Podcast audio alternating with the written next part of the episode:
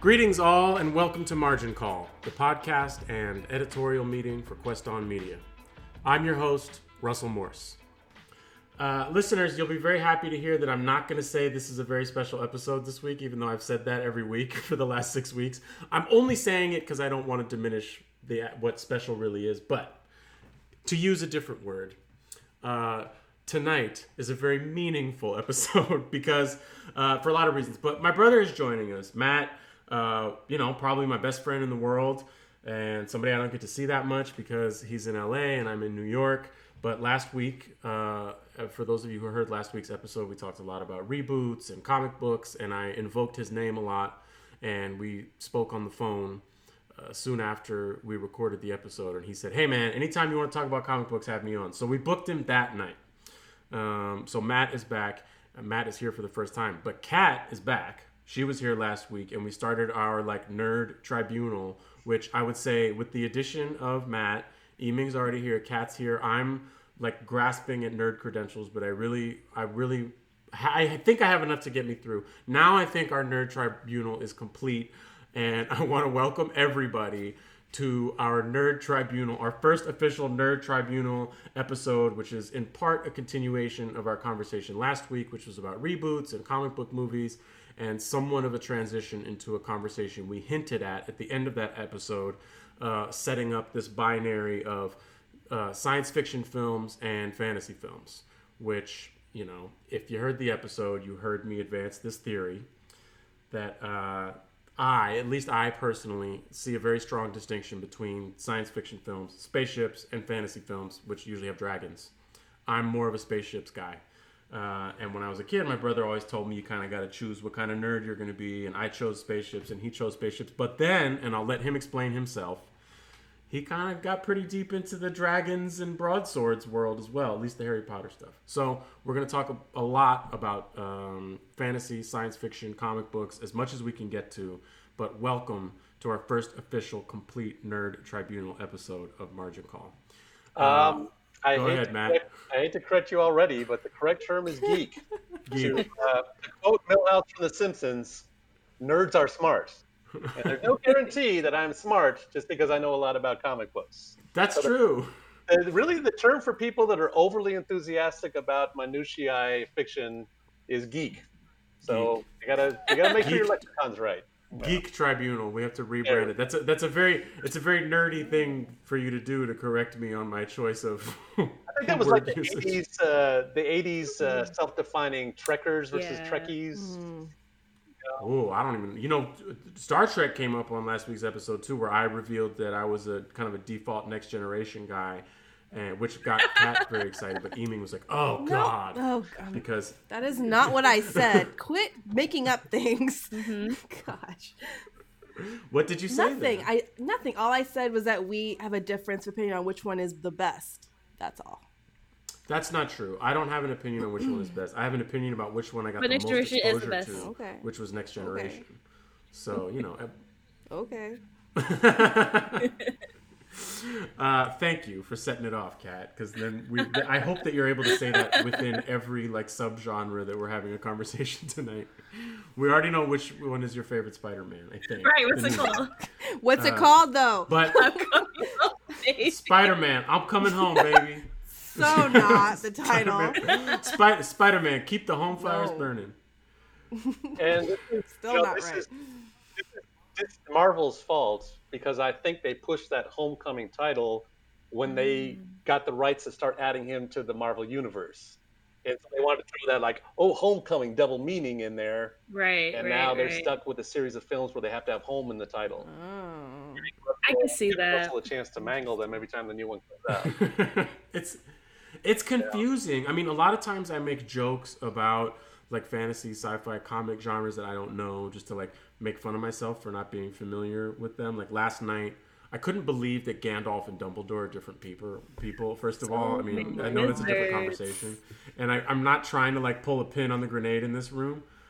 I, Quick, I will give you I will give you twenty dollars right now if you can tell me the difference Ooh. between Samwise Gamgee and Samwell Tarly. I know, I know right now. Ooh. I know. I and like, for our listeners' sake, cool. I like I'm first of all. let me tell our listeners, and I'll take any quiz quiz questions right now. Let me tell our listeners why this is important. I have not seen the Lord of the Rings films. I saw the very first one when it came out in theaters, and I was just like so disappointed and bored that I never watched another Lord of the Rings movie. And then it won Best Picture, and I was like, "Are you kidding me?" Flash forward, you know, twenty years, and on the show last week, Eming said you can't be a part of the nerd slash geek tribunal unless you go watch the Lord of the Rings. Okay. So, it, yeah, I, so I, go ahead, man. I'm going to answer your Samwise question though. Do I get a chance to answer my Samwise question? Yeah. All right. Um, I I made good on my word, and I won't go into too much detail unless you guys have questions about how much I actually watched. Uh, but I, I, watched one of the Lord of the Rings movies last night, the last one, Return of the King, and I, I used that compared with my what I remembered of the first one. Uh, first of all, it doesn't matter how many of those movies you watch because all they're doing is just like walking to a volcano and throwing a ring in it. So you can watch 10 minutes of it. I read the synopsis on Wikipedia while during the first 20 minutes of Return of the King, and I was like, why did it take nine hours to tell this story? It's too late. So it's listen, I'm not coming into roast Lord You want to start right? off the show like this? okay. Fire. Wow. okay. But Samwise is Samwise is a hobbit and he's um, Elijah Wood's best What's friend Elijah and Wood's kind of like personal Elijah assistant. Best friend. What's the character's name? Frodo. Frodo. He's Frodo's best friend and kind of like his personal assistant. He doesn't like Gollum, and he's the like kind of like like sweet faced kind of chubby kid who was in all those '80s movies. Uh, and I can't remember the actor's name, but I like Things. his character. And yep. and Stranger Things, uh, and uh, the other person you named, I've never heard of before. Yes, I have. so no, he's a, that's he's it. a Game of Thrones uh, reference. Oh, okay, good. Yeah. So, guys, uh, yeah, so, I, I, understand the value of Lord of the Rings. I'm not. I'm just trying to be like a little bit incendiary, I guess. But I just wanted you to know I followed through. Is that the word you're looking for? I followed through. I followed through on my word. All right, well, I watched the movie. To, you know, I wanted, you know, you watched the last one, but I did want to answer answer the question from last week, which was, should you watch Lord of the Rings? Um, because I had two answers for that, and then after that, I'll tell you what. And you can substitute Lord of the Rings with whatever other geek thing there is. So the first answer is any kind of art, high art or low art, if it doesn't have an effect or it doesn't move you, then there's no requirement for you to experience it. The second answer is if it speaks to a lot of people, then it's worthwhile for you to give it a chance to see if you can find in there why it touches so many people. And then the final answer is you're a journalist. And so that is your domain. And so you know you're kind of required even though it doesn't speak to you because you know the the point of quest on media is supposed to be uh, you know speaking for the voiceless speaking for people who are disenfranchised and that's one of the major themes of those movies uh, the hobbit being the most important person in the whole you know to the to the world surviving uh, that's that's what it's referring to. Uh, that that's the humblest person that's the voiceless and they end up saving the whole world. So even though I'm not, I'm, I'm not a big Lord of the Rings fan, uh, but that's just personal preference of the things I enjoy. But I, they were they were good movies. But why is it important to watch? Uh, there you go. I agree. Yeah, I mean, I don't ever want to build a wall around myself. For, I'm not going to watch this because I'm not into it. The reason I miss things is because sometimes I just miss things. You know, I use my 40 year old virgin analogy from last week. You know, you miss it. You don't. It doesn't happen uh, early on, and then it really doesn't happen and I never had like a strong over. You know, I, I, mean, Matt is the one. I don't know if this came up last week, but he's the one who uh, insisted that I watch all the Harry Potter. I'd never seen a Harry Potter film. I watched all the Harry Potter films in one week at Christmas, and I loved them. They were great. I totally get it. So you know, I'm not like ah, I'm not interested in this. It's just you know, sometimes I have an aversion, but I try to remind myself of the kind of things he's talking about, where it's like I don't need it to be part of my identity that I've never seen a Harry Potter movie. Like that's ridiculous you know. so, Kat, I, I want to come to you because I feel bad that I said all these negative things about Lord of the Rings. You should feel bad. Your face was just like you were like aghast. You were like, "What? This is blasphemy." It is. So first, let me let me apologize. I'm just trying to like be funny or whatever. They're they're good movies and uh, obviously they're very well made and well acted and beautiful some of those visuals are just insane you know i have like a new tv and i really got to see like how crisp and wonderful a lot of those effects are and you know the themes that matt was talking about i definitely understand those so i liked them i wasn't like this is a fabulous waste of time But are they incredibly meaningful films yes. to you? And okay, so, so did, it's like what you guys said. When you were younger, you guys chose sci-fi. I did the opposite. When I was younger, I chose fantasy. I feel like I did that because I grew up in the country and there wasn't really a lot of things to do but like read and play video games. And so I don't even know how I got into Lord of the Rings. I think it was just a continuation from reading about Narnia and stuff. And this was before Harry Potter books even came out. So I was like middle school ish, I think. And so I don't know. I think I just picked up the book, started reading, and I just was like, whoa, this is crazy. And, it, and the fact that it was three books, I was really like, I was a mess. I was probably like around. How old were you so. when you were reading these books? Right, and it's just. I read I read The Hobbit in elementary. Those are dense. Those I are didn't long, really, long books. I wasn't serious into. about it, but then reading Lord of the Rings actually made me go back and read The Hobbit, and I appreciate it yeah. even more. And just like I fell so hard for the for those books. I did fan fiction. Tell me, tell me about oh your, your Lord of the Rings fan fiction a little bit. I'm very curious. It was. I will say it was really good. I had a lot of great reviews and followers on fanfiction.net. Shout out to those old fans. Thank you for keeping the stories alive.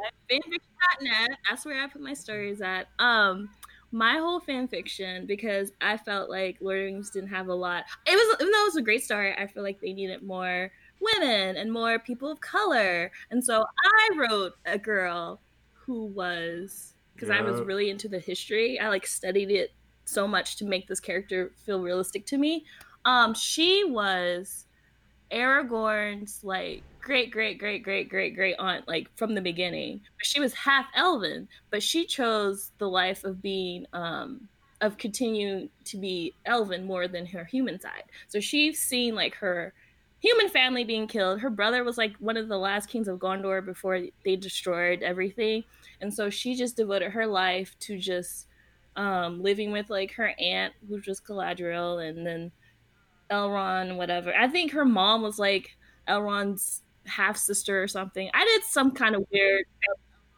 So you mean you went into the history, which is mm-hmm. like family tree, because obviously everybody has a back back backstory, no. and you wrote about a character yes. that may not even appear in the books and developed her. So, well, I mean, I mentioned this on the show last week, but we have another fan fiction writer here Matt, who wrote an excellent Harry Potter wow. fan fiction book that I read have read twice now.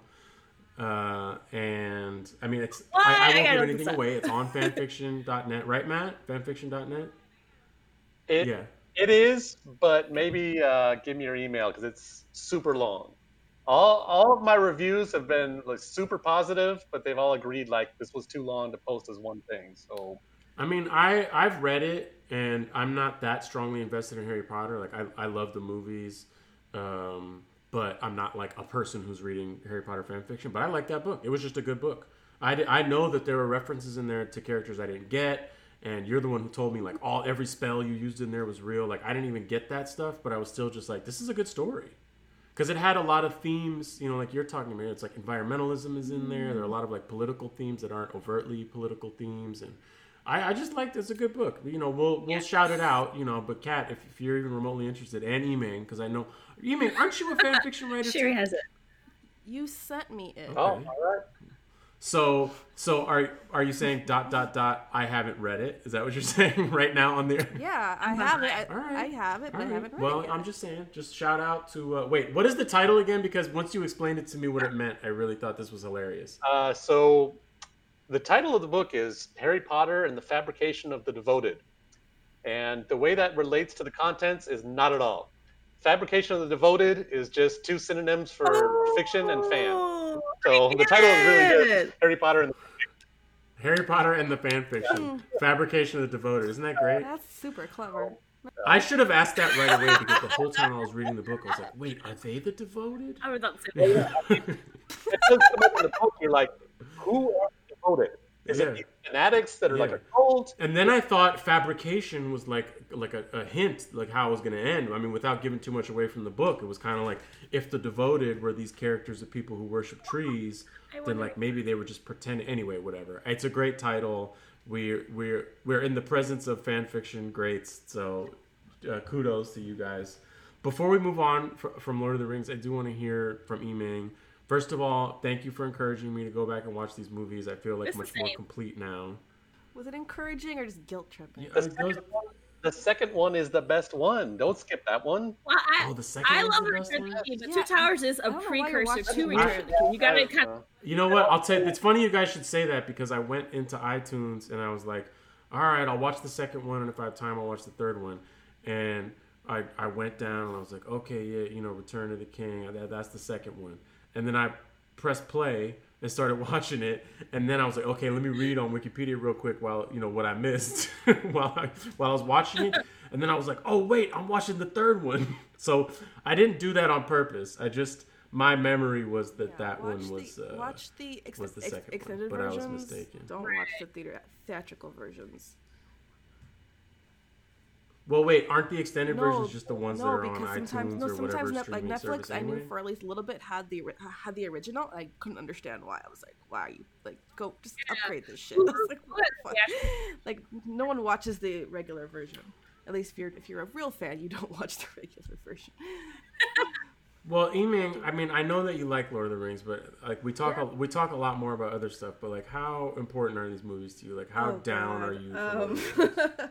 Um, um, it. I think I watched it in high school, like early high school, probably like freshman or sophomore year. Yeah, yeah, and yeah, I, they came out on and 9 I 11 or remember whatever. the music was the first thing that I really liked. That was like the thing that like really got me into it. So I really loved the music. The soundtrack was beautiful. But like I have been like a fan of like complicated stories since like Star Wars. Like I was like I was that weird kid who liked like the one only girl in school that liked all the weird uh non-typical girl things. Like I was I watched all of, of the Star Trek when I was like however old, like hours worth. Wait, what do you No, mean all of the Star Trek? Are we Trek, talking about that. Kirk? Your favorite one. I watched that, that a lot because yeah, because that was my thing. It's all that's Next all I watched back Generation. when I was Next little. Generation's and then, good. And then Star Wars. So uh, I thought I saw Data in the street today. By the way, I don't know if it was because I was getting ready for this podcast, Oh, but you know, there's famous people all over Oh, the I place in. New York, Uh, and I just Brent- the actor, uh, yeah, I mean not Data. Spiner, yeah, because he shows up in Independence Day also. So he, the guy, the guy I saw on the street looked like Brent Spiner's character from Independence Day, and I was like, and then all I wanted to do was go up and grab him and say, You're, you're Data. probably, you're probably But, cool with it. you know, You'd be like, I get this a lot. that would be very weird. I'm Right, sure he'd right, appreciate it. I'm sure he'd rather be remembered for that than Independence Day, to be honest. You know, yeah. But anyway, you were saying, yeah, you went back and watched Next uh, Generation, I wasn't and then that. what Big, I didn't Voyager really like and all Voyager that other much, but I definitely ones? liked uh, DS9 because it's Yeah, darker, and you know I nice like dark deep. stuff to begin with. So that, that that's my Oh, that's yeah. my go-to. But like um, I, I have like every year like m- m- mostly during like Christmas I always watched the uh the the those films, the the Me Lord of the Rings too. films.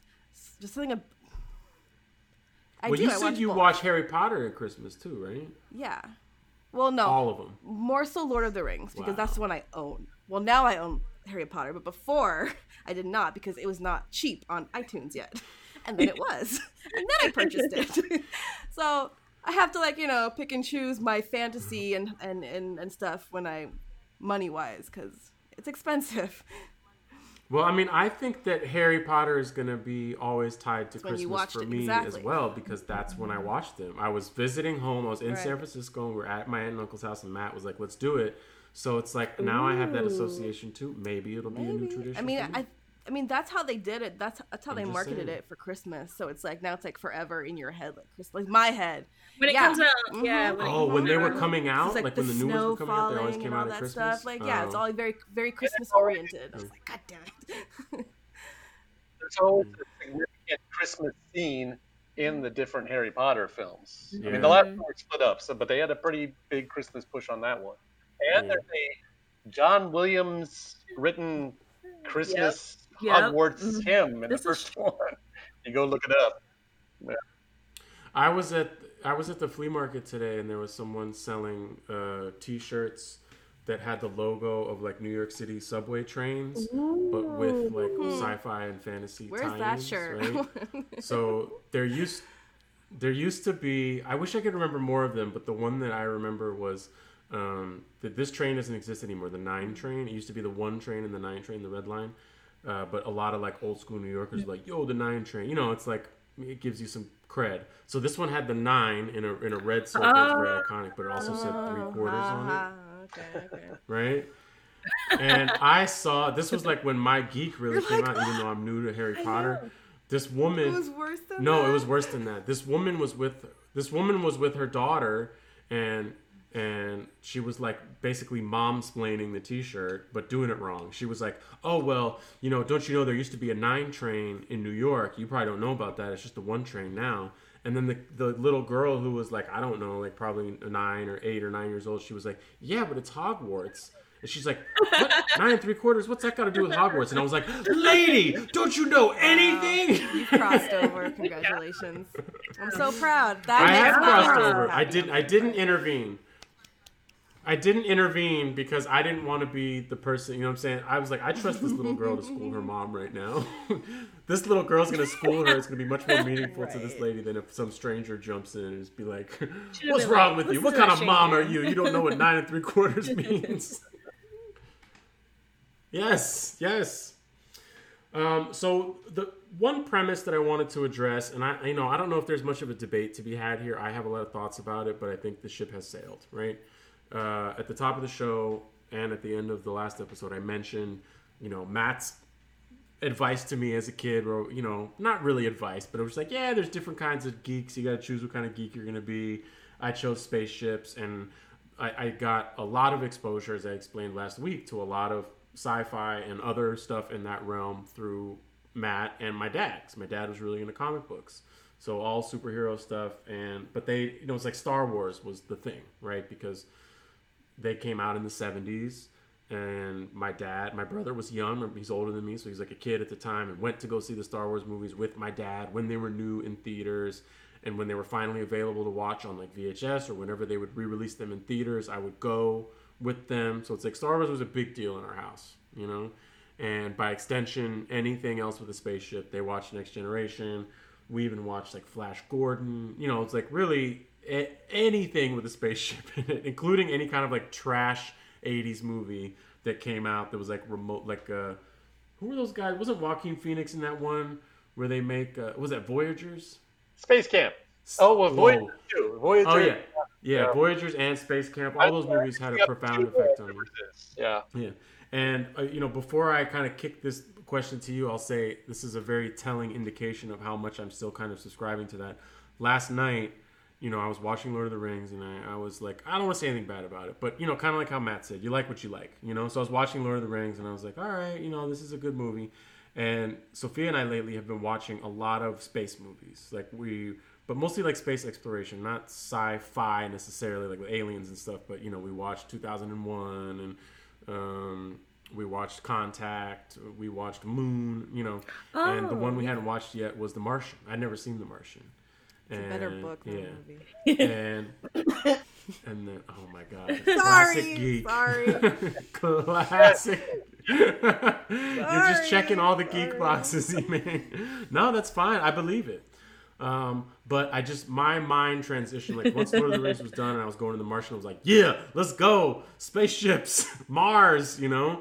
Um, and and I loved it. I thought The Martian was great. I mean, you know, it was a little cheesy. It was like a very like mm-hmm. mainstream movie or whatever, but it was tons of fun. I was like completely on board the whole time and like loved it and like cheered at different parts and just like had thought thought it had a lot of good touches and it was a great story, very well done, very good effects. But like my joy was palpable watching The Martian, whereas like watching Lord of the Rings, I was like, hmm, oh, this is this is a good good film. I, I can see how many people enjoy this type of film. You know what I mean? so that's not to say I don't. It's not like oh I'm done with fantasy, but it's like that thing is still very much with me. So I want to ask you, Matt, because you said that when I was a kid, you got to choose what kind of geek you, you're going to be. But you seem to have made room in your geek tent for everything because you're you're a Game of Thrones guy. Uh, I'm trying to, and obviously you're writing Harry Potter fan fiction. I mean, that's got dragons in it. You know what I mean? Uh, so did you just realize like, hey, I reject this binary along with all other binaries, or how did you come to this? All right, so uh, you know, the theme of this show is sci-fi versus fantasy, and I'll tell you right now, it's all fantasy. So thank Take you care. for joining us on Margin Call. We'll see you next week. yeah.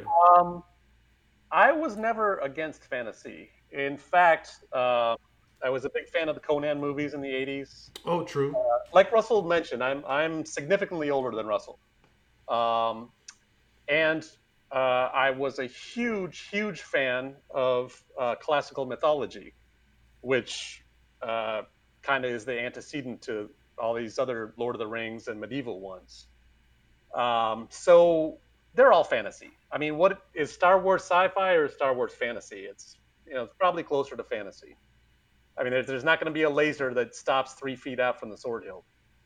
Um, you know, it, uh, I mean, let's look at Mary Shelley's mm-hmm. Frankenstein. Uh, that really is both. Uh, is That's Frankenstein? Uh, is he a metaphor? Is he magic?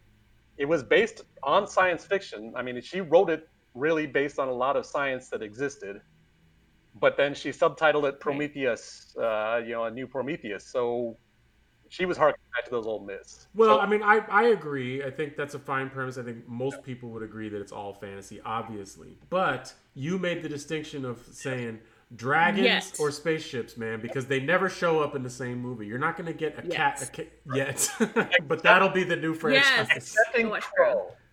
Go watch Krull, and you'll have.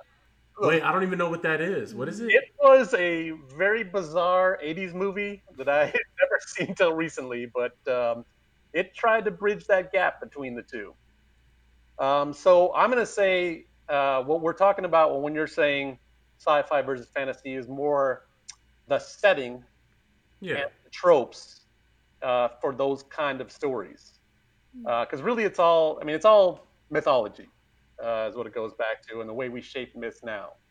So uh, for me, uh, I preferred the science fiction because it dealt more with the future and possibilities, and a lot of fantasy uh, deals. You know, it's it's based on real things that happened in the past, and those are pretty much of a bummer. Uh, you, know, you can keep Luke Skywalker's character pretty safe, but in Game of Thrones, if you know anything about the Wars of Roses or what it's based on, you can't be too upset when anybody gets killed because you know these, these are real things that happened and had real negative effects on people's lives. Well, what about Kat's point earlier? I mean, I, I tried to make this point on the show last week, but I think I did it kind of weakly, uh, which was this other important distinction between fantasy and science fiction. Kat alluded to this when she said she was writing Lord of the Ring fan fiction because there weren't a lot of women and there weren't a lot of people of color that was something even as a kid before I was like maybe a political being that I just noticed about science fiction that made it more appealing that it really was more diverse. Like the people on the screen looked different.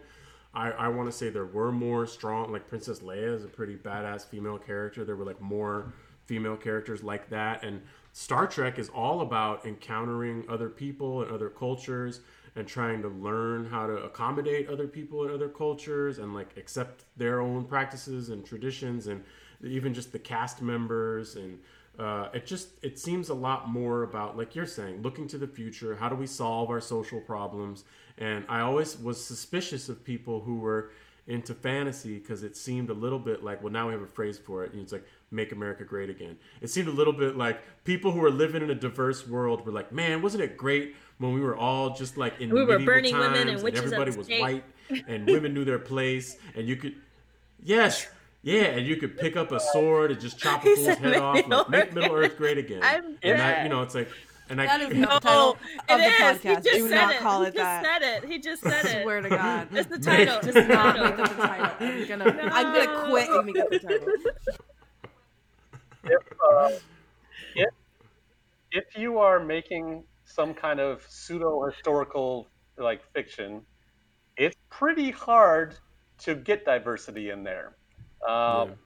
Morgan Freeman in uh, in Robin Hood, in yeah. Robin Hood, man, really stuck out like a sore thumb. And they well, but if you think about it, Robin Hood was returning from the Crusades, right? He's coming from the the, yeah. the Middle East. There are a lot of African and Arab people there. Like you know, the old the old world was just as diverse as the new one. It's just people didn't mash up that much. But it's fantasy; you can create whatever circumstances you want. They tried to come up with a plausible excuse, but I feel like even if that had truly happened, everywhere Morgan Freeman went, people would be like, "Yo, a Moor! I can't believe it." Yeah. Uh, yeah. But also, okay, so let's not think about that. Let's think about Matt Damon jumping in oh, on the God. Great Wall. That... What is this guy doing here that. in China fighting dragons on the Great Wall. Listen, I have a lot. I have a lot of things to say about Matt Damon. So, okay? uh, number one, number one, in defense of Matt Damon, the Great Wall was funded mostly by a Chinese production company that wanted to make that movie to like glorify Chinese Damon. history, you know, and they wanted Matt Damon. They were like, we want to hit, so you know what I'm saying. We want to get this big American movie star. We want the whole world to see this movie. If we cast the most famous Chinese actor. Other people in the world aren't going to know who that is, so they're not going to go see it. But if we cast Matt Damon, people in the United States are going to see it, and it's going to kind of glorify our culture. It was, in some ways, a kind of a, a piece of propaganda for Chinese culture, and, uh, and that was the motivation of this production company. So. I understand why people thought it was pretty weird that Matt Damon was there in the Great Wall of China, but it wasn't like you know Hollywood producers saying like we don't want like, you know, it wasn't like the Last Samurai. Last Samurai was the worst example of that. Yeah. The Samurai was on my mind too, but uh, yeah. The other problem is this: um, you can do things like colorblind castings, um, but if you're doing a colorblind casting, that character's been written, and their culture isn't part of who they are. Exactly. Exactly. Um, so so that's my objection. I mean, uh, what I think this is a fatal flaw to me. Like what you're saying is true, right? Like, yeah, if you're going to do something historically, the you know cultures were not interacting as much back then, right? So you can't really accommodate that, and that's legitimate. But to me, that's why fantasy is less appealing because well, you're telling stories about a past that is like cultures. Cultures were interacting plenty, just not in Europe. Uh, all these things also are Eurocentric. Yeah. Uh, there's not tons of fantasy that's set in what we think of as like Arabian Nights, right. because then you really do have a lot of multiculturalism. Oh yeah, Silk Road, all that. Yeah, yeah. yeah, yeah. Um, all the trade across the Indian Ocean. There was plenty of cross culturalism going on, just not in Europe. And yeah. stories that are cared about are these European stories. So, yeah, I don't know. I, and I do think all this contributed to why I like science fiction more. Uh, and like I said, if you know a lot about history, it was hard to get into Game of Thrones knowing mm-hmm. how terrible everybody involved in the War of Roses was. So, yeah. yeah. Well, yeah. I mean, I wasn't even aware of how much historical basis a lot of those stories had. I think Matt, you were the one who told me that. Even though I haven't watched Game of Thrones, I kind of thought like, how can you have spoilers for something that's based on history, guys? Right? I mean, I, I is that a fair thing to say? The way that Game of Thrones won me over because I didn't watch it originally, and it just was mm-hmm. a greatly made show. It was just really well made, and so that overcame any of the other objections I had to it. Yeah. So. So, so Kat, you kind of seem like cooler than both me and Matt because you you never thought like, oh, there is a difference, or I have to choose one or the other. You kind of just felt right. like you already walked into this thinking it's all fantasy. Is that true, or did you have to do the me, reverse I was thing? Already, like, I like guess I'll watch kid, a so movie. I just kind of blended it all together. You know, I I think I read more fantasy, but watched more sci-fi. And as I got older, I kind of switched, and then I started watching more of the other. And I don't know. For me, fantasy and sci-fi there i feel like when i was younger there was a difference but like now of today it's super blended because um, i'm thinking about the books the children children of blood and bone it's of like these uh, cultures in africa and they really blend the sci-fi and fantasy together and i love it so much and there's so much culture and so much diversity and like i'm like i would have never read this as a child and so i'm seeing of today things are just being blended and it's amazing and I love it. And to the part where it's like it's basically like a like you're playing a fantasy game, like a role playing game almost. It's like fantasy, sci-fi, adventure type genre now. Well, I mean, I guess in a way that that kind of gives us a nice segue into comic books or at least the Marvel universe because I think if you look at all the different characters who are in the Marvel universe and have sh- at least just the ones who have shown up in the Avengers movies, like you know, uh, Guardians of the Galaxy. That's a science fiction movie. You know what I mean, right? But then I, I would say like somebody like yeah, Thor. I mean, you know, movie. that's like different. That's that's Norse mythology, which mm-hmm. probably has something much more to do with fantasy than anything else. Um, and then you have, you know, the Hulk, which is really just right. about a guy who experienced domestic violence. You know what I'm saying? like it's a person who's like processing trauma, and then you got like a uh, it's Jekyll and Hyde. It's just uh, yeah, Jekyll and Hyde. Yeah, yeah. So it's like I, I want to say we've set up this binary, right? It's like binary cell, right? Fantasy versus uh, sci-fi. We're gonna get plenty of geeks like, mm, I want to see what they have to say about this. But then it's like the truth is uh, what Matt said, which is like it's all fantasy, and then also the Marvel universe has kind of answered this by saying like this is not only are all these stories that have similar themes, but like they can also literally exist in the same universe and overlap in a way that's not weird. Like I used to think it would be weird. I was like, what do you mean mm-hmm. Spider Man is gonna be hanging out with Tony Stark? Like that doesn't, you know what I'm saying? Like that doesn't that doesn't make sense. Or like, what do Thor and the Hulk have to do with each other? and then I watched the movie. I was like, hmm, they've got a lot in common. You know what I mean? Like, and when you finally see them interact, it's great, and it's a credit to good writing and everything else. But in in a way, I would kind of make the argument that the Marvel universe is one very very strong answer to this question of like dragons versus spaceships, which is one preposterous, and two, if you do it right, it's all in there. There's room for all of it. Um, which brings us to the Marvel Universe, which is why we brought Matt on to, to talk to talk comics, and also largely why you're here, Kat. Um, I'm kind of interested in. I mean, again, I don't have the authority to really frame. I don't have the the expertise to frame this question properly, but from what I understand. the Avengers movies are, shall we say, winding down? I don't well, know. Is that the right thing to say? This right? whole like Infinity Saga, the whole Infinity. This is called the Infinity okay, Saga. Kat. It has ahead, just Kat. ended. Like Spider-Man: Far From Home. That was the epilogue of the whole story. Iron Man started it off.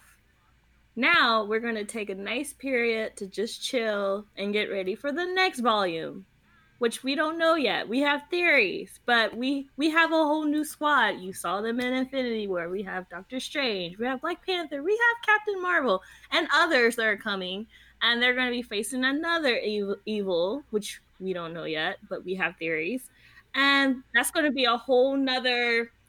Same thing. You're uh, gonna have might. all these movies, but they're gonna be different genres, but they're all gonna fit and and, and, and blend together. And I'm excited because it's like this is I know people get attached to the original Avengers because I was like that, but then again, like I said last week about stories about making you realize you have to grow up and move on. Same with the Avengers movies. You have to grow up and move on because super, super people don't live forever. You're going to have other people coming in to try to save the day. And so, with that said, I really am looking forward to the next volume, next saga that we have in store in the next five years. Um, last week, you guys were talking about reboots. That was the theme, and um, you know, I'll go back. I'll go back to maybe 2,500 years ago and ask the question: Helen of Troy, the character, was she kidnapped or did she run away from her husband? And there were fascinating stories built on both. People just wrote stories, and nobody asked did they contradict each other. They wrote new stories that kind of didn't match up with the old ones and all that mattered was it was it a good story. I mean, they had a story where on the way to Troy, they had stopped and she got off in, uh, in Egypt, and it was actually a magical Helen ghost that was in Troy. And nobody, you know, nobody. Uh, you go to your Oxford Classical Dictionary and look at some of these characters, they have contradictory stories. And so, you know, you have a Christopher Reeve Superman movie where he's always hiding out as Clark Kent, and then you have this new one where everyone knows he's Clark Kent before right. the name Clark Kent even comes to the Daily Planet. And these things don't contradict each other. I think uh, this this into the Spider Verse, I think, kind of mm-hmm. gave permission for them just to do a different version of everybody. Mm-hmm. And I'd really, after Tom exactly Holland, done, I'd like to see Miles Morales as our new.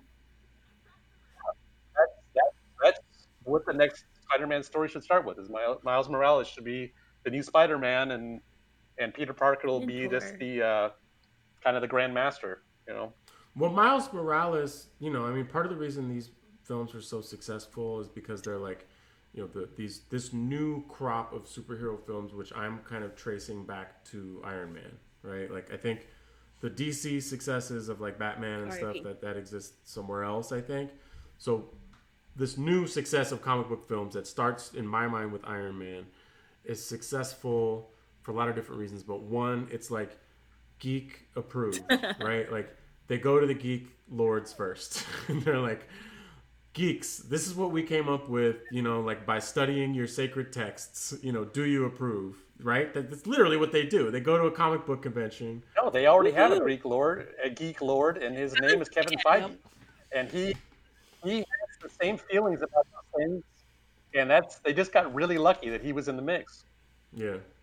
But then the other thing is they also know like, hey, we need to make this for a broader audience because the problem used to be they'd make a superhero movie and they just kind of like take the character and like his outfit and then just write some story that they thought people would like and there were a lot of garbage comic book movies as a result. But these films have married both partly because i think aren't most of these storylines taken directly from comics? Like they're not writing new stuff right? Mm-hmm. in which case because i know miles morales was in the comics you know and i know there's like a captain america who gets like murdered by the government you know because it, like i remember all these storylines um, even you know Batman getting his back broken by Bane, and yeah, I keep waiting for the Doomsday Superman movie because I want Superman to die. That was a big deal for me when I was a kid. Getting the, right. I still want to get one of those Superman T-shirts with the blood dripping. Did you not watch Batman versus Superman?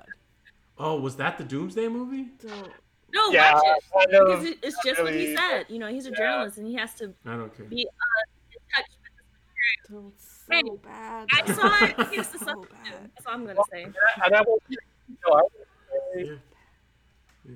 I will say, I'll give you the same advice that Eamon gave you about Lord of the Rings. If you're gonna watch Batman versus Superman, watch the Ultimate Edition.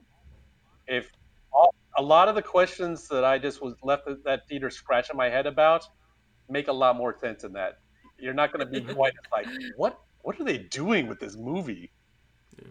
I mean, I felt kind of bad missing out on those films. Even like I haven't watched those the new Superman ones, you know. And I know that there was some value there. I mean, I know they weren't perfect. Everybody didn't love them, but kind of like what you're saying, Matt. It's like Superman and Batman. They actually are characters I care about. You know what I mean? Like if I don't see a Thor movie, it's not like oh I love Thor so much. It's like even a bad version of Superman or Batman. I want to see it, like you said, to just find out what they got wrong, find out what they got right, see a new version, mm like you learn something. You know what I'm saying? Kind of like what Kat is saying. Um, so I guess I'll add that to the list. Batman vs Superman ex- extended edition or whatever. I, lo- I loved Wonder Woman. Wonder Woman was tight. You know, Batman was in that. You know, they got one DC movie, right? Yeah. Um, so I, I, guess I mean I have a couple questions. Matt, I'm gonna let you finish in a minute because you and Kat need to talk about Toy Story 4. I'm not trying to start oh, a fight, shit. but what? Matt, Why? Matt, just spoiler. Matt, Matt Well, I mean, you know, the the reason Matt came on here is uh, because he wanted to call me and tell me about Toy Story 4 after he saw it, right? Because he didn't he didn't particularly care for it, but we don't have to talk about that. But the, the fact that he didn't like it is not important because Kat really did like it, and there's no accounting for taste because it's not like Cat's right, Matt's wrong, or any of that. It's just like it's subjective. You know what I'm saying? Uh, so, but what I was very interested in but before we talk about Toy Story, let me say let me let me have one more point on uh, comic books, and this is something I actually really want to know. Is there a character that has not been highlighted that like really needs to be? I know Captain Marvel was a big deal that she had her own movie and Email wrote a story about it, but like, is there? You know, I, I think about the Miles Morales character, even just like a character who had a separate plot line who hasn't really been highlighted yet. Because I know, I mean, Eming wrote such a strong piece about why there are plenty Aww, of female. Thanks. It was a good piece, and she like her point was not like oh there's no female superheroes. She was like there's lots of female superheroes and they just don't make movies about them.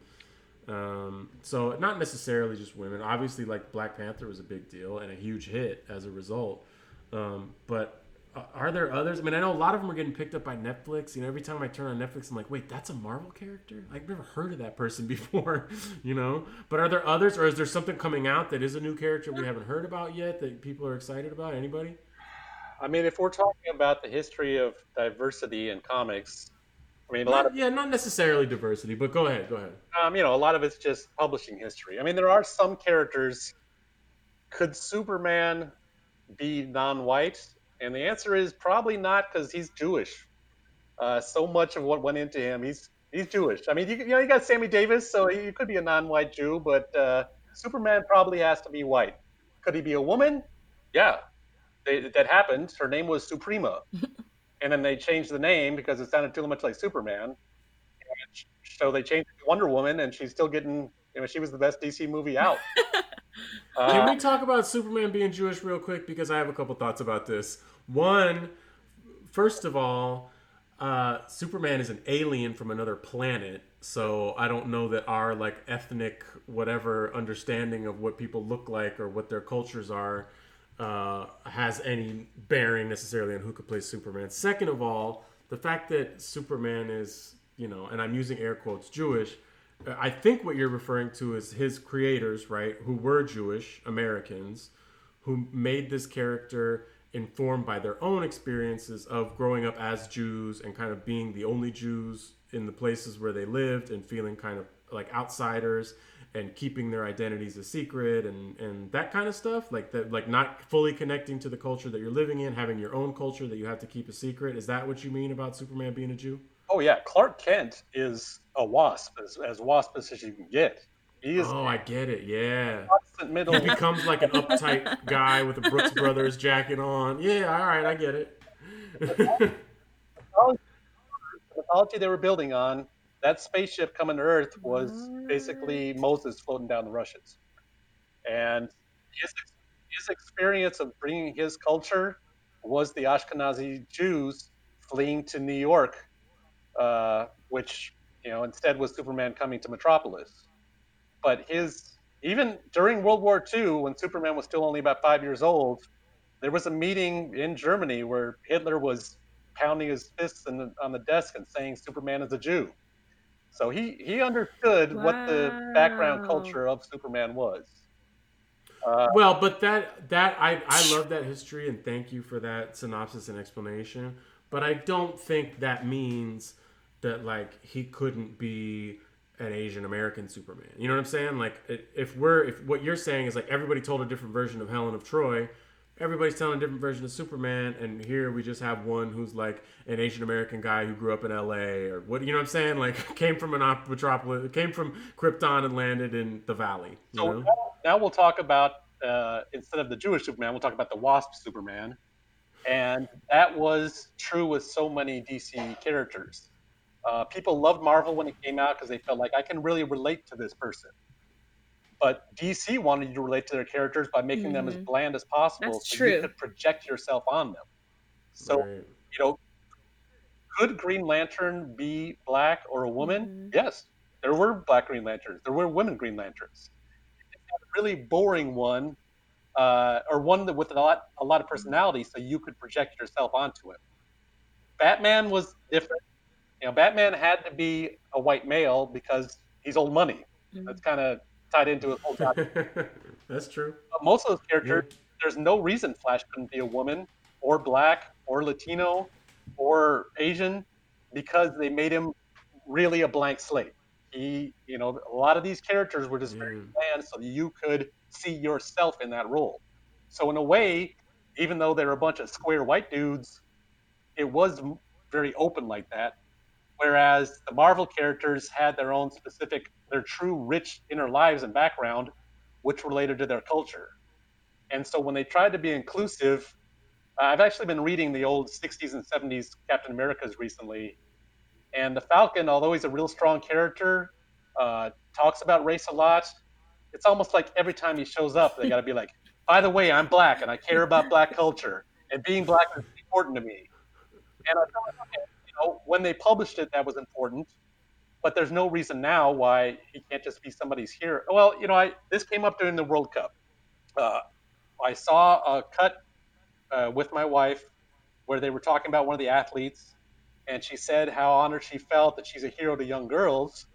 And my objection was, I don't see any reason why she can't be a hero to young boys. That that's what we should yeah. be for. That you know, we certainly reached that. Um, you know, like by the '80s, when I was growing up, uh, there was no problem with me being a white kid to have heroes who were black men. And I feel like why can't we get that with women too? Uh, why mm-hmm. couldn't a kid be like, oh yeah, I want to be like Captain Marvel, and that hopefully that's the direction it goes in. Uh, well, I thought it was cool. I mean, you know, I always go out on Halloween because I like not right. party time Halloween, but I like to see kids' Halloween costumes. And you know, like Black Panther was the number one costume uh, last Halloween, and it was, you know, Puerto Rican kids, it was white kids, it was black kids, um, and it really did feel like they weren't, you know, they weren't wearing it like, oh, he's he's mm. like the cool, he's like the black superhero. They were like, he's the coolest superhero. You know what I mean? Because last year Black Panther really was the coolest superhero. So I think to your point, that's the power of characters like that is that they do transcend. It's not just like important for women or for people of color to have that. It's like important for everybody to have a hero. You know what I mean? Well, I don't. Um, I don't want. Doesn't look like old heroes. I don't want to eat up a lot of time, but uh, let me tell you about the Fantastic Four comic no. where Black Panther changed his name to Black Jaguar. Uh, no. Let's not talk about. That. That's how Marlon tomorrow. I I've heard of it. I yeah, never read it, but I've heard about you know it. And I was like, because I wasn't into Fantastic Four like that, so I heard that I was like, oh, I'm never gonna hear that story. What? Black, Black Panther came first. He came before the Black Panther organization. And so suddenly the name Black Panther right. had a lot of heavy political implications. And he self-consciously told the Fantastic Four, you know, I don't know if the Black Panther movement named themselves after me or not, but I don't want to either endorse or oppose them. I don't want to be associated with them, so I'm going to change my name to Black Jaguar. So I'm just not in the mix of that argument. And uh, that you know, it didn't last long, but it, it was obviously in the comic and out in the reality outside the comic. uh, he was trying to dodge some controversy there. So yes, there was a brief moment. So awkward. Named Black Jaguar. Yeah. Well, I mean that happens in baseball all the time. You know, like the Cincinnati Reds, like during the McCarthy era when everybody's worried about communism. Like, oh, we got to change our. We got to be the Red Legs. We can't be Reds. That sounds worse. So Red Legs was somehow a better. People, what are you thinking? It, it does sound weird. It, yeah, I agree. They're eating. Um, they're eating basically the uh, yeah. yeah. yeah. Uh, so, Kat, is there before we go? And I know I promised this minutes ago. Before we talk a little tiny bit about Toy Story four, because I don't want to get too crazy. Is there a movie that you're waiting on, a comic book film right now, a character who hasn't been developed, or a film that is I know they are introducing introducing an Asian uh, superhero. I think his name is Shang-Gu. I forget. I am looking forward to that because I'm like, we need some, we need something different. And even though I'm excited about Mulan coming out next year, I am excited to see more other cultures' representation of that. So seeing a superhero who is actually Asian, which kind of makes me wish Iron Fist was like that, but not. But that's another story. But I am excited for Shang-Yu and the movie. Right, right, right, right. I got you. I got jump over that. Uh, well, I have a question I have a question about this character, Kat, uh, and any one of you who knows this.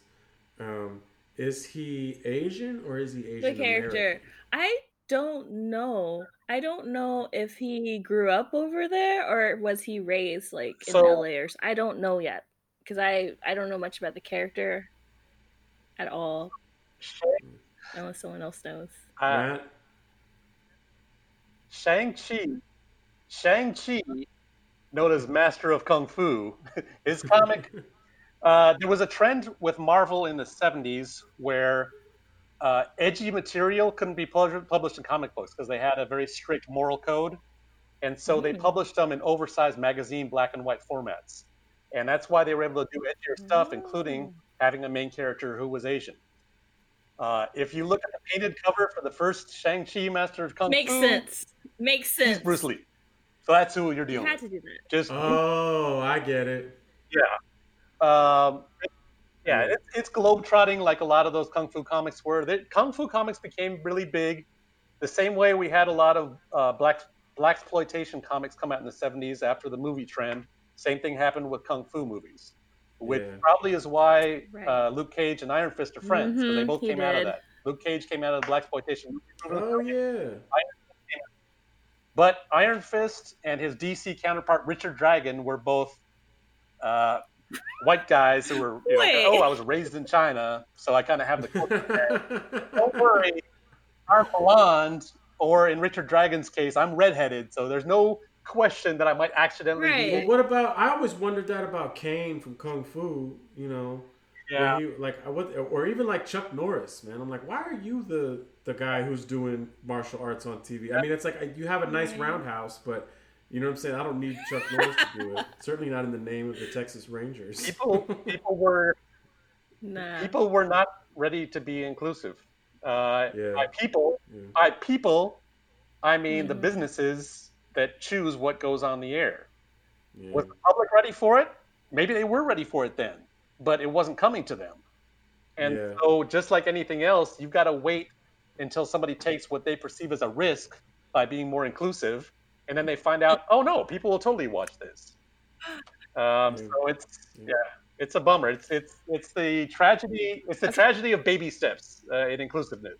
So yeah, but there have been some much more than baby steps, in my opinion, in the last five ten years with the rise of streaming services and like this you know prestige television where it's like we have shows that are highlighting so many different kinds of people and so many different lifestyles. It doesn't just end at like race or gender identity or sexuality. It's like people that we've never seen on television before captured authentically as written by people who had that life experience. I mean, this is, and I think this has spilled over into comic books and part of the reason why we have Iron Fist and the reason we're having this um, Asian American superhero. And of course, the success of Black Panther. You know what I mean? They're probably looking in the old ones, You're like, we got any more right, black superheroes? Right, right. You know, like what do we got? a Chinese superhero? What do we got? All right, so I I never answered your question. Is there a comic property that they haven't made that should be made? And I'm going to say there was a very popular comic. Uh, it was introduced in the X Men in the late '70s. Had its own series, more than one series. they should make a new movie. It's called Alpha Flight. It's yes. it's, it's it's it's Canada's Canada's Avengers, and the reason it could be a man movie is because of Northstar. North Star was the first openly gay comic character. And even before he came out, if you read those first John Byrne issues, there's no question he's written as a very sympathetic gay character. Um, and there and you go. There's, there's, your last frontier. Um, I like it. You know, he, wasn't, he was no stereotype. Was it no, is, yeah. Yeah. So I'm, let's make I'm Alpha Flight and let's feature Northstar.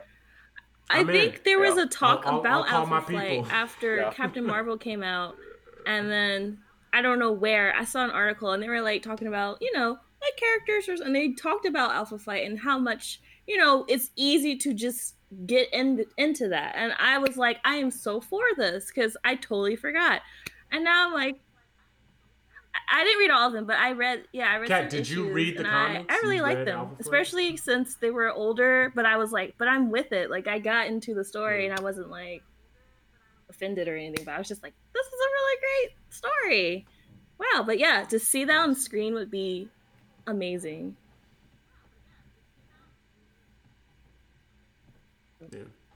Well, I'm in. I'm gonna have to go back. I'm actually looking just to the left of my desk where I'm recording right now is like my uh, comic book section of my bookshelf. You know, so I have a lot of bound editions. A lot of stuff is still on my list, and I know that I've taken a step back here and let you guys who are more knowledgeable than I am kind of lead this conversation. But there is one thing that I do have some mm-hmm. expertise in, and that is this: mm-hmm. Dark Horse Comics from the 1990s which made lots introduced took lots of risk in terms of uh, characters and types of storytelling. Um, and one character who my dad loved this comic. This is one of the few Dark Horse comics that he did like. Um, and I have the bound editions because my, my brother got them for me for my birthday. Was Concrete, and Concrete was much more like what I imagine. Things that I like about the Hulk, for instance, where it's like the Hulk. Uh, is not a really if you think about his origin is like not really a superhero. True. True. He's like a guy with a problem. you know what I mean? Which I guess you could say that for a lot of superheroes, but like someone like Batman is like, there's too much crime in this town. I gotta take it mm-hmm. on.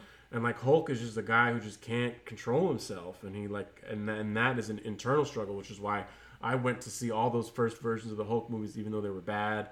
I was so glad that Ang Lee did one of right. them because to me, I was like, yo, it's true. Even though that movie wasn't great, I just thought like this is not about a guy fighting crime. This is about a guy fighting himself. You know.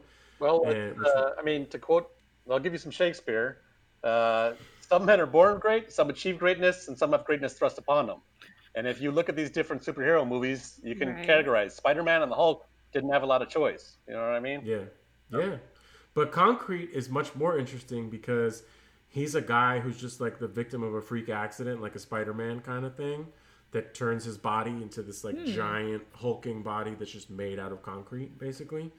But he doesn't fight crime. He kind of is just like, why did this happen to me? And he's like kind of just walking around. It's very like introspective and existential and he tries to do he's like should i like you know he becomes famous right because everybody oh it's the guy who's made out of concrete and he goes on talk shows and he starts to kind of like make money going on talk shows and stuff and he's like well i don't want to do that and he's like a failed writer you know and he's like wondering he's like is anyone ever going to take me seriously as a writer and it's like just like issue after issue after issue of this guy just like not doing anything except like dealing with the reality that was thrust upon him now do i think that's going to be as big as uh, Avengers Endgame? No, I do not. but I think, you know, now that people understand that comic books are not just one thing, right? Comic books are not just superhero movies, they can be lots of things.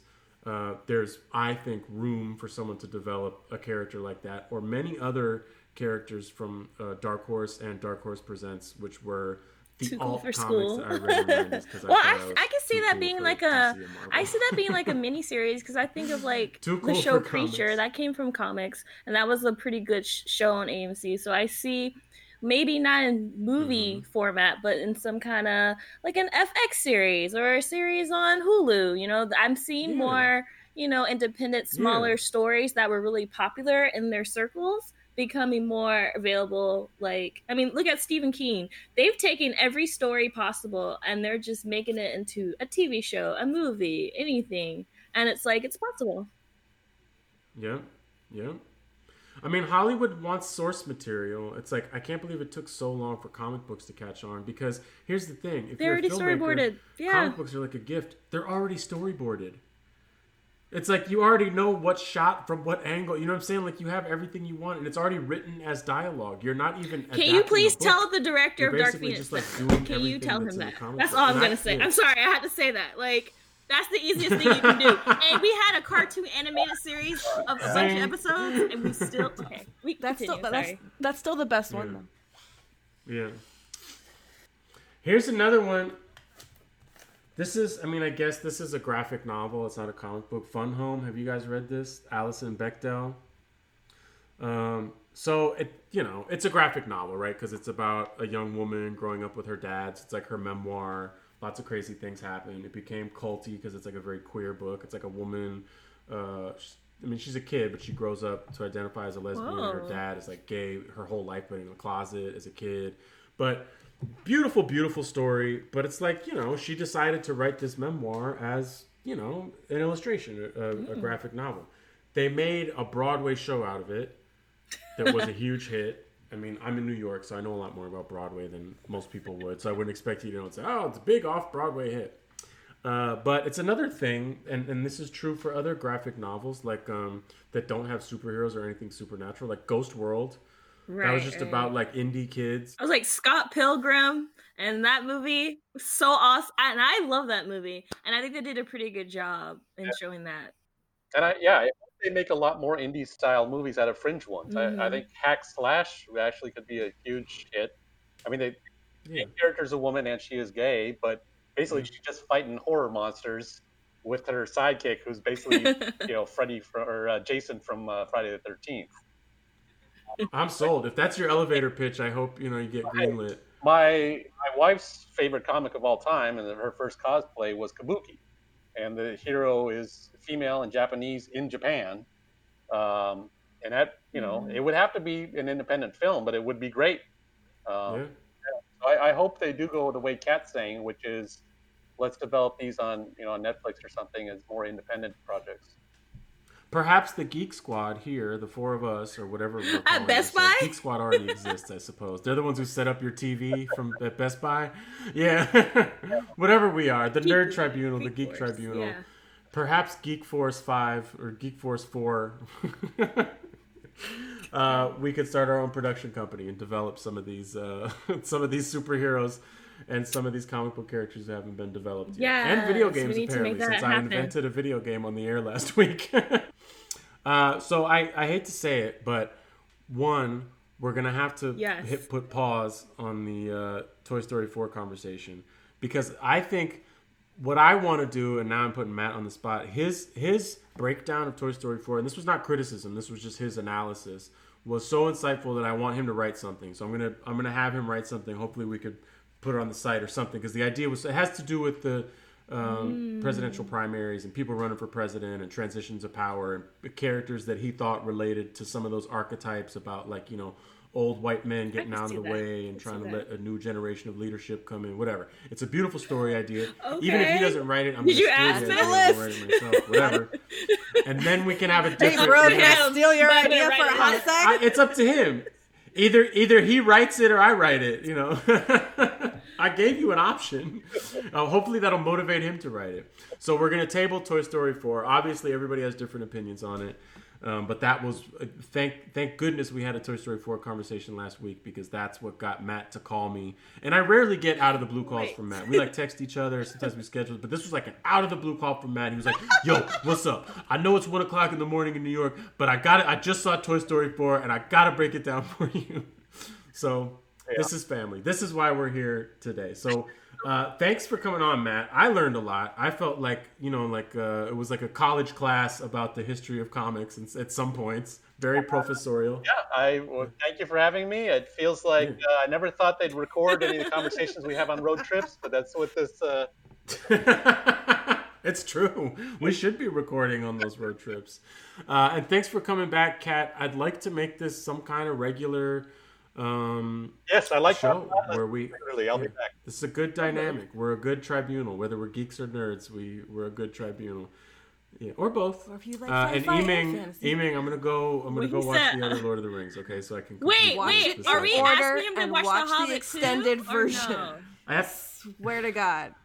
Or at least read it. No. Oh no, no, no, guys, no. guys, guys. Okay, I, okay. I, I didn't say the Hobbit. Well, you can read the Hobbit, but don't watch the Hobbit. Uh, so thanks to everybody, Matt, Kat, Eming, as always, our producer, for making this happen and making it sound good and getting us here on time. Uh, thanks to our listeners, uh, as always. And until next time, quest on, everybody.